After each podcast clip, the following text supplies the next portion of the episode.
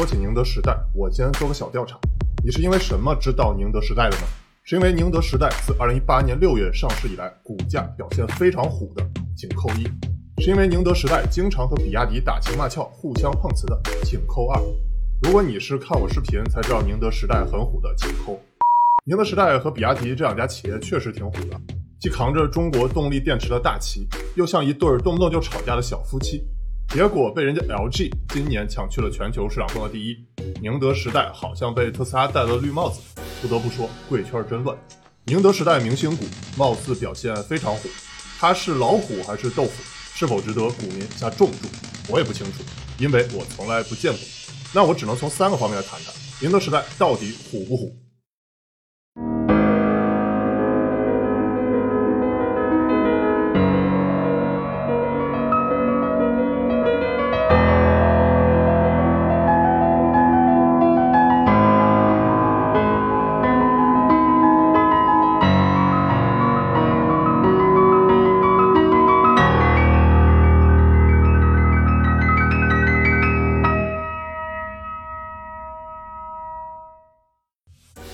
我是小丹尼，坦诚说科技。本集视频论据仍然遵循我的洁癖标准，随你反驳，所有论据都是宁德时代一手信息。看你们老说我是挖坑狂魔，那这次我把之前比亚迪视频里挖过的宁德时代坑给填上。先说第一点，今年业绩要歇。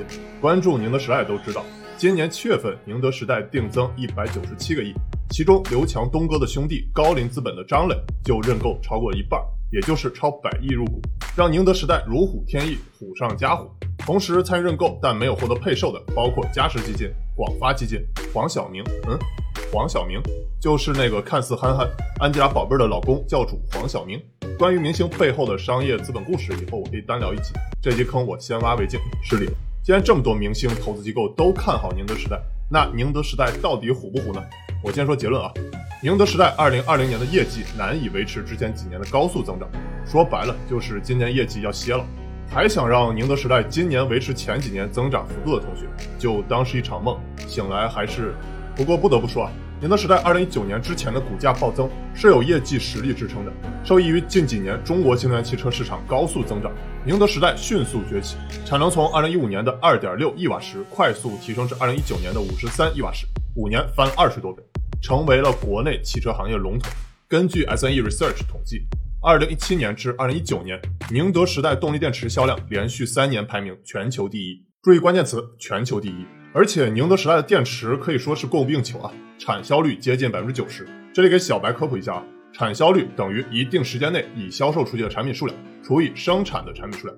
宁德时代的产销率百分之九十，说白了就是生产的动力电池很容易就被卖出去了。理想汽车的理想在二零一九年三月的采访里就说过，宁德时代都是各大车企董事长到他们那儿排队要电池。你可以从 data 看出，宁德时代从二零一五年至二零一九年收入每年都有显著的增长。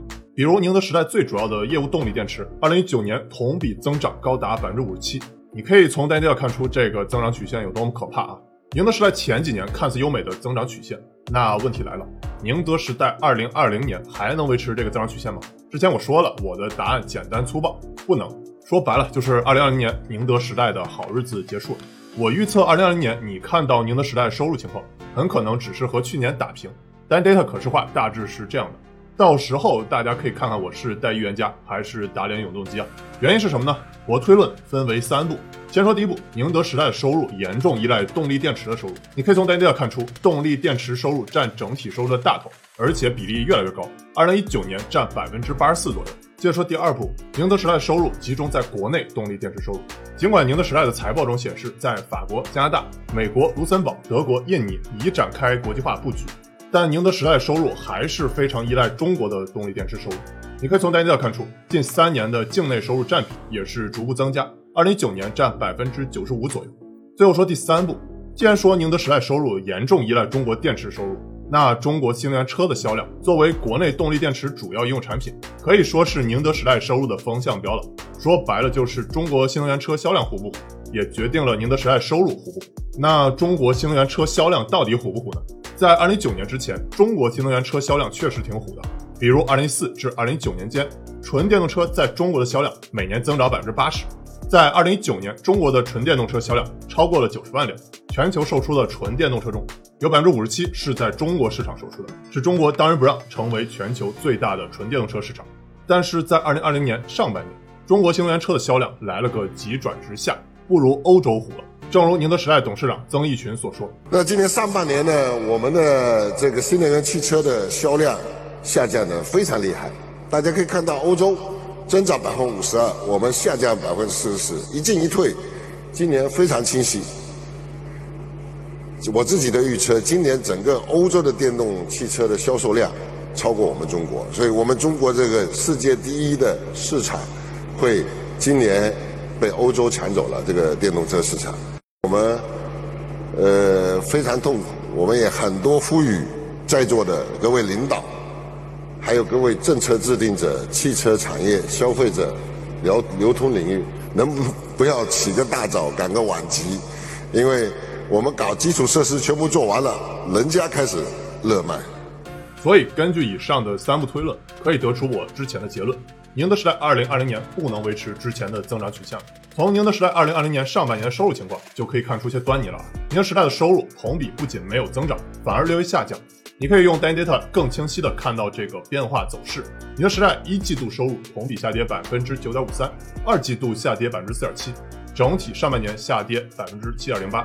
我们再进一步分析啊，可以看出宁德时代的毛利润下滑比收入还要严重，说明了宁德时代为了保收入，牺牲了一定的毛利润率。相比去年同期的百分之二十八点七，下降到百分之二十五，这也从侧面反映出特斯拉进入中国量产之后，中国动力电池市场竞争越来越激烈。感兴趣可以去翻 Data 第一集，比如超过宁德时代的 LG 化学之前就在南京建立电池工厂，而且研发人员和投入持续高速增长。这里我多说两句啊。中国上市公司每当谈起今年一季度收入下降和净利润下降，基本上都可以把锅甩给疫情原因。咱们有一说一啊，疫情确实可以背锅，但背锅也分大锅还是小锅。疫情也不是背锅侠，不要像董王一样总欺负疫情不会说话，不能把所有业绩下降的原因都怪在疫情身上。疫情也挺冤的，有的企业在疫情的影响下，比宁德时代收入下滑还要惨，比如宁德时代好兄弟比亚迪。你可以从 data 看出，比亚迪在二零二零年一季度收入下降更加明显，同比下跌百分之三十五。但还有些企业，哪怕面对疫情，还是过得风生水起。比如特斯拉在二零二零年一季度收入同比增长了百分之三十一点七八，哪怕在二季度是美国疫情主要扩散时期，特斯拉同比收入也只同比下降了百分之四点九四。虽然特斯拉销量一直不愁卖，股价也涨得飞起，但特斯拉也是存在很多隐忧的，尤其是在中国市场，很多策略水土不服。你们从前段时间特斯拉和拼多多大战就可以看出些端倪了。这个等我以后出特斯拉财报分析视频时再详细聊吧。你们感兴趣吗？聊完了宁德时代二零二零年的业绩表现分析，接着谈第二点，宁德时代未来的核心业务竞争分析，也就是别人打我咋办。之前我说了，宁德时代的核心业务是动力电池，而且宁德时代动不动就和他好兄弟比亚迪打情骂俏，互相碰瓷。估计你们也都看了，前段时间宁德时代和比亚迪互搞电池针刺实验舆论战。都说自己的电池最安全，那你是站宁德时代还是站比亚迪呢？站宁德时代的扣一，站比亚迪的扣二，跟我一样吃瓜围观的扣瓜挺甜的。为什么我说我是吃瓜围观，谁都不站呢？因为在我看来，本身针刺电池这件事就挺无聊的，就像看跳广场舞的大妈和打篮球的小伙子抢场地打起来一样，围观一下就完事儿了。说实话，针刺电池着不着火，根本不能代表电池是否安全。就像你拿针刺我最爱的共享单车轮胎，不是说 OFO 的轮胎刺不破就很安全。我其实不太在意 OFO 自行车骑起来安不安全，我只在意我的押金安不安全。走远了啊！说起电池着火，其实就是大众看来比较热闹，只要电池燃了，舆论也就跟着燃了。说白了，针刺电池着火这件事儿，本质是宁德时代和比亚迪公关的口水战，都是在互相教对方做事，而不是电池安全的论战。那电池是否安全，到底取决于什么呢？电池安全是一项系统工程，从结构角度就分为电池、模组还是电池包。与此同时呢，还要看电池组本身的布局、电池的管理系统、动态监控、系统集成等等，甚至连电池放在哪儿也很重要。比如宁德时代在研发一项新技术 CTC，将电池直接安装到电动车的底盘上，从而剥离传统外壳。这样可以允许更多的电池装载到电动车里。曾轶群在宁德时代 IPO 路演时就说过，电池的安全是一个体系，从电池的原材料选择、电芯的设计、模组的设计、电池包设计，到电池包在电动车中的位置结构、充电体系等等。所以，任何体系中的设计、制造、管理，如有不当，都会对安全产生影响。你是否有过度做商业分析时肝疼的经验？DanData 小程序和网页版上线，帮你做公司数据可视化分析时更加方便，让你摆脱焦虑，解放双手，重拾自信，容光满面。在小程序搜索 DanData，或在网页输入 DanData.com，每天不到一块钱，加入同路人计划，让你感受经验。回见。所以我说，你单拿出来一部分玩针扎实验是否着火，决定了电池是否安全。就像你说锤子变铅是否好用，决定了锤子能否收购苹果一样，关系不大。这边宁德时代和比亚迪的口水战打热闹，而那边就被韩国的 LG 化学在2020年上半年反超了。根据 SNE Research 调查，LG 化学在今年上半年超过连续三年全球第一的宁德时代，成为了新的老大，占据了全球百分之二十四点六的电池市场份额，超过了宁德时代百分之二十三点五。要知道，去年同期，LG 化学仅仅占百分之十点四的市场份额。鹬蚌相争，渔翁得利，你说是不是有那味儿了？LG 化学 CEO 新学者在接受采访时就表示，LG 化学二零二零年的营收将达到创纪录的十三万亿韩元，二零二五年将达到三十万亿韩元。敢说这种话底气，就来自于最近一年业绩的高速增长。说起 LG 化学的逆袭反超，当然离不开它对特斯拉的供应，因为众所周知啊，特斯拉的 Model 3全球销量榜首。而且远远领先第二名，LG 化学逐渐上位，替代了之前和特斯拉暧昧的松下。那今年二月，宁德时代发布公告称，拟与特斯拉签订协议，将于二零二零年七月起至二零二二年六月向特斯拉供应锂离子动力电池，为期两年。所以啊，宁德时代到底能搞定特斯拉多少份额，就是宁德时代的主要业务下个增长点的重点观察因素了。简而言之，特斯拉电池供应商三足鼎立的状态：LG、松下、宁德时代。特斯拉由于卖得好，品牌强，老板又很虎，所以特斯拉有择偶优先权，当渣男的资本，可以在这三家的电池供应中灵活切换，而不用像之前理想说的，董事长排队等宁德时代供应电池。说起宁德时代和特斯拉关系，那我就再多说两句了。一方面，宁德时代确实要力争抱紧特斯拉大腿，但另一方面，特斯拉也是有自己的小九九，未来特斯拉自己一定会造电池的。特斯拉以后会不会用自己造电池，我不知道。但自己一定会去造电池，比如特斯拉一直积极申请与电池有关的许多知识产权保护，还有内部进行 Roadrunner 项目，加州 Fremont 工厂试运营电池生产线，还包括之前收购的 Maxwell，其目标都是使用特斯拉内部团队开发技术生产自己的电池，实现大规模生产且降低成本。当特斯拉有了自己大规模造电池的能力，自己讨价还价的话语权就更高了。你不给老子便宜供货，老子自己造也可以。就像有钱人买车时选购的好多功能不一定用，但一定要有。其实不只是特斯拉渣男了，所有的车企都要找好自己的 Plan B，甚至最好能自己掌握或收购。比如宁德时代之后，亿纬锂能可能是宝马在中国的第二家动力电池供应商。大众与宁德时代合作后，又花了约十一个亿欧元收购了国轩高科百分之二十六点七四的股权，成为第一大股东。奔驰母公司戴姆勒在与宁德时代、亿纬锂能合作之外，又用九点零五亿元投资了福能科技。当渣男的理由也很简单啊，车企要掌控电池，而不希望被电池厂商束缚，就像华为手机不希望被芯片束缚一样。而且从长期来看，电池在一辆电动车的成本比例将会逐步下降。比如对于美国的一款中型电动车来说。电池占成本的比例从二零一五年的百分之五十七降至二零一九年的百分之三十三，到二零二五年，这一比例预计将降至总生产成本的百分之二十左右。那宁德时代除了生产动力电池，还需要向更多的新业务去拓展，也就是我说的第三点，我怎么打别人？这里我先要介绍一个模型啊，丹尼数字时代定位模型。说起定位，我相信很多人都听说过李斯和特劳特的传统定位理论，是他们在一九六九年提出的。在我看来，他们的定位理论比较适合那种佛系空白市场、行业变化快、缺少跨界打击、重点考虑短期切入市场的传统行业。但是，正如我在上集 Data 阿里巴巴视频里所说，目前我们处在都给爷数字化的时代。丹尼数字时代定位模型适合杀的火热市场、行业变化快、各种跨界降维打击、重点考虑中长期别被搞死的数字化时代。你可以简单理解为，传统定位理论是占坑游戏。而丹尼数字时代定位模型不仅是开心消消乐，把别人替换挤走，还要用游戏设计者的上帝视角去琢磨自己的游戏到底存在有没有意义。比如你把自己定位成最专业的理财网站，那你的存在有没有意义呢？没啥意义，很可能被蚂蚁一脚踩死。再比如，你把自己定位成最奢华的出租车公司，有几十辆迈巴赫、保时捷去接客，甚至还有特殊服务，你的存在有没有意义呢？没啥意义。最后，你很可能被滴滴搞死，或者警察叔叔来了。所以，这就说到了丹尼数字时代定位模型，让你从四个角度去考虑自己的定位。模型的横轴代表了抽象感知和具体实现，模型纵轴代表了短期和长期。四个角度分别代表了关联方感知定位、大众感知定位、已有业务定位、生态圈定位，最终才形成了战略定位。拿宁德时代举个例子，你就明白了。宁德时代的关联方感知定位包括了它和原料商、车企和政商关系，比如我在上点谈到的宁德时代和特斯拉及其他车企的关系。宁德时代相对于特斯拉目前处于较弱势的地位。但相对于其他车企处于优势地位。宁德时代的已有业务定位就是我之前说的动力电池。宁德时代的现有收入也严重依赖动力电池的收入。以上我所说的两点，主要是传统定位理论所强调的，但你们都懂，光有这两点是不够的。也就是我在上点强调的，特斯拉自己心里有小九九，跨界自己打造电池，而且 LG、松下、比亚迪等对手气势很虎。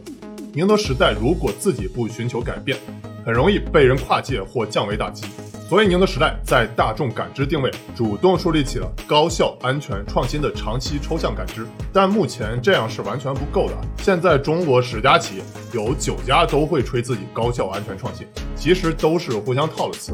这里特斯拉在这方面可以说是树立榜样啊。尽管特斯拉在品牌宣传很抠门，但天上坐火箭，地下挖隧道，头上脑机接口，推特上老板很虎。其实都是长期积累下来的大众感知定位，难怪理想会在聊天里吐槽特斯拉 Model 3，哪怕在续航、智能、性价比都输了，但销量还是遥遥领先。从生态圈定位来看，宁德时代除了探索储能全球业务，还在和除特斯拉以外的其他车企深度合作，比如前段时间和蔚来成立了 Battery as Service 电池租用合资公司，将电池的所有权和使用权分离。其实是商业模式创新的一大探索，这个等我以后讲换电专题时再详细聊吧。你们感兴趣吗？曾轶群曾给电池创新总结过四个方向，包括了材料、系统结构、智能制造和商业模式。这四个方向也对应了我在之前第二点所讲的。如果你还是不能完全理解丹尼数字时代定位模型，那就再拿我们 Dan Data 自己来举例。我们在关联方感知定位中体现的是模型数据解读好，敢想敢干虎团队。在已有业务定位中，包括了 Dan Data、丹尼炮等系列视频，还有我们的网站小程序、数据可视化工具。在大众感知定位中，是视频非常值得点赞关注，工具便宜好用，价值观又很正。那我们在生态圈定位就先暂时保密，数据可视化只是我们的第一步，好戏还在后面。大家关注我们的动态就知道了，请大家原谅我丹尼卖瓜自卖自夸，我恰我自己翻。你可能注意到我没有深谈模型中间的战略定位，因为一讨论到战略，就出现我做管理咨询时的职业病啊，一说就没完没了。一个好战略包含了十元素：基点、内外部分析、使命、愿景、价值观、定位、目标、商业模式、业务组合、关键行动、发展步骤和保障措施。我猜这时候又有弹幕说：“师傅别念了。”这个等我以后出战略专题时再详细聊吧。你们感兴趣吗？别光弹幕发感了，点赞表示下你的诚意吧。所以啊，宁德时代如果还是依赖生产动力电池是不够的，光是电动车产业链条就包含电池生产、车制造、车运营、充电或换电等配套设施、电池回收及储能等等。在这个链条上业务涉及越多，你的话语权就越大。比如光是充电基础设施就包含了八大玩家，这也是为什么宁德时代在今年八月十一日发布公告。将用不超过一百九十点六七亿元人民币对境内外产业链上下游优质上市企业进行投资。正如理想朋友圈所说啊，感觉大部分同行都会严重低估了特斯拉自建超级充电站、未来自建换电站和充电体系对销量促进。所以你现在可以看到，现在车企。电池厂都在涉足各自领域，比如宁德时代积极与下游车企设立合资公司，建设动力电池产能。目前已经规划项目包括时代上汽、时代广汽、时代一汽、时代吉利、东风时代等等。早期特斯拉出现时，传统车企只是做其中汽车制造环节，充电换电都是等着社会去完成。现在也逐渐意识到，光是造车是不够的。当时的特斯拉就主动去做超充的基础设施，本来是鸡生蛋还是蛋生鸡的问题。特斯拉主动做了鸡去下蛋，抱歉，我这话不是骂特斯拉啊，这一点也是包括宁德时代在内的其他同行值得学习的。现在基本上所有车企对电动化毫无犹豫了，原因很简单，正如曾轶群所说，到二零二五年，新能源汽车的出购成本和燃油车将差不多，油电平价时代即将到来。到二零三五年，电动化率会大过百分之七十。当然，未来新能源车的竞争博弈，参赛选手还有很多，因为绝不只是车之争，还有基础设施之争。所以，重要力量来自于华为、阿里、百度等互联网公司。曾轶群在演讲中也谈到了五大技术。在基础设施方面，可再生能源、新能源汽车、五 G、自动驾驶、先进储能，这五大技术联合在一起，可以促进推动能源和交通革命。做小总结，今天我讲三点：宁德时代今年业绩要歇，别人打我咋办？我怎么打别人？分别代表了宁德时代的2020年业绩表现分析、未来的核心业务竞争分析和拓展业务竞争分析。接下来又到了我最想和你们聊的我的价值观。不知道你是否发现一个现象啊？无论动力电池或电动车发展多么快，客观事实和数据已经摆在那里了，仍然会有一大堆人坚持电动化无用论，尤其是那些老司机们啊，而且他们还可以给你一大堆的原因，证明自己的结论是正确的。其实这也不是什么新鲜事儿。现在任何一种信念，你都可以找到无数种证据去证明自己是正确的。就像依然和电动艾玛新书《火星人马斯克》中提到的案例，以川建国为代表的共和党代表了军火商、石油公司和钢铁公司本土中低阶层的利益。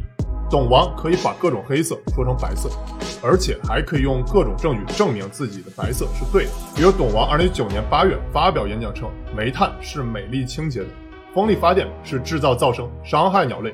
成本高昂的，显然煤炭不至于如此完美，但风电也没有那么糟糕，只不过都是背后的立场和利益使然。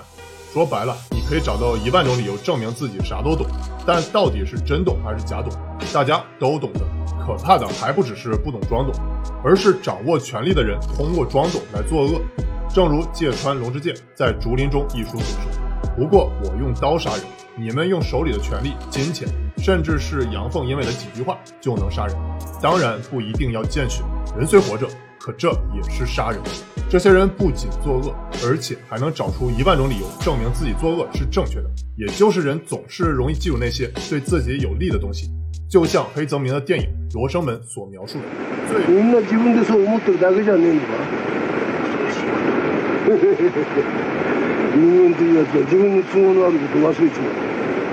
相撲の言う嘘本当だと思ってやるんだよその方が楽だからなそんなバカな最可怕的是，现在社会存在一种现象，很多人都在效仿作恶，目的就是为了拿别人的罪恶来掩饰自己的罪恶，借所谓的说辞来欺骗自己的内心。说白了，就是恶也是会传染的，人人都在作恶，我也不妨做的心理，类似心理学中的破窗理论。